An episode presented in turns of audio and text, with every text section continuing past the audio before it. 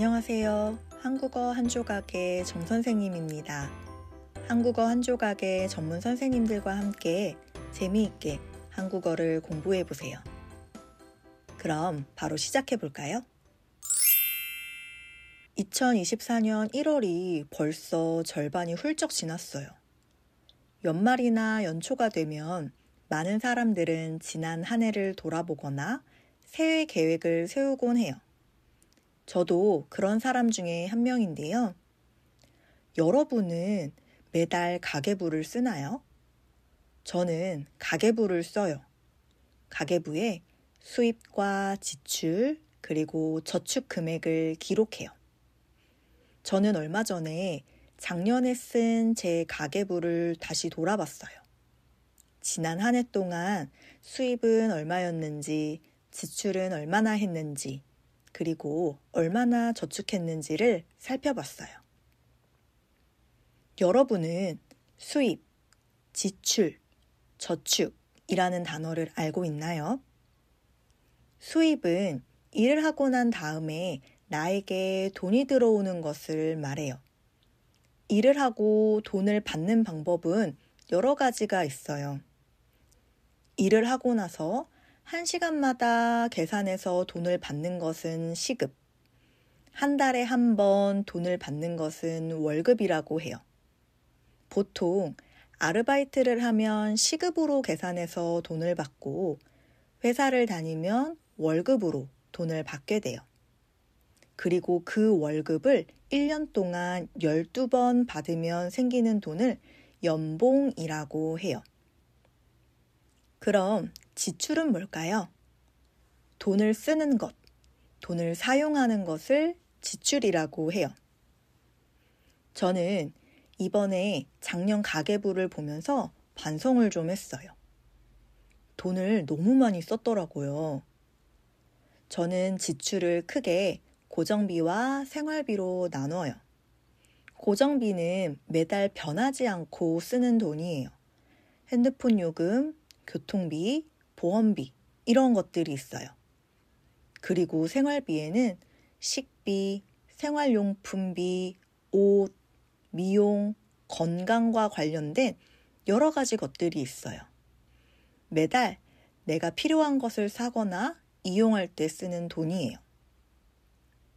그런데 제가 작년에 가장 지출을 많이 한 품목이 1위가 옷과 화장품이었어요. 그리고 2위가 생활용품, 3위가 식비였어요. 그러니까 옷과 화장품을 사거나 미용실에 가거나 또는 네일 아트를 하는 것, 이런 곳에 돈을 제일 많이 썼어요.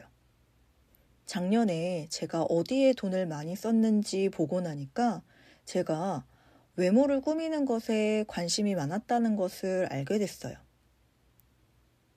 돈을 이렇게 많이 쓰다 보니까 자연스럽게 저축을 하는 금액이 줄어들었어요. 저축은 돈을 안 쓰고 모으는 것을 말해요. 은행 통장에 돈을 모으기도 하고 주식과 같은 투자로 돈을 모으는 다양한 방법들이 있는데요. 저는 작년에 돈을 진짜 많이 못 모은 것 같아요. 오히려 모아뒀던 돈을 더 쓴 것처럼 느껴졌어요. 작년 가계부를 다시 보고 나서 2024년에는 어떻게 돈을 사용할지 계획을 세웠어요. 필요 없는 지출은 줄이고 올해는 번 돈을 좀 더 저축하는 방향으로 돈을 관리하려고 해요. 어떤 사람들은 번 돈을 지금 즐길 수 있는 곳에 다 써도 괜찮다고 생각하지만 저는 제 미래와 제 주변 사람들, 가족을 위해 조금이라도 돈을 모으는 것이 좋다고 생각해서 제가 번 돈은 다 쓰지 않고 모으려고 해요.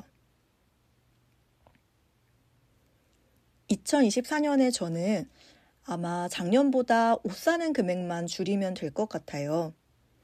그런데 저는 예쁜 것을 보면 사고 싶다는 생각이 계속 들어서 참는 것이 쉽지 않을 것 같아요. 저는 보통 핸드폰으로 인터넷 쇼핑을 많이 하는데요.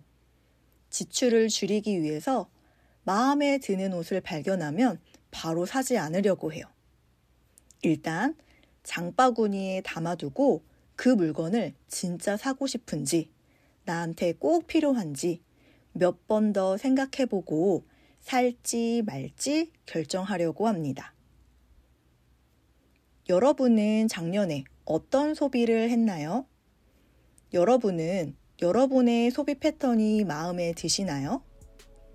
아니면 어떤 부분이 아쉽다고 느껴지나요?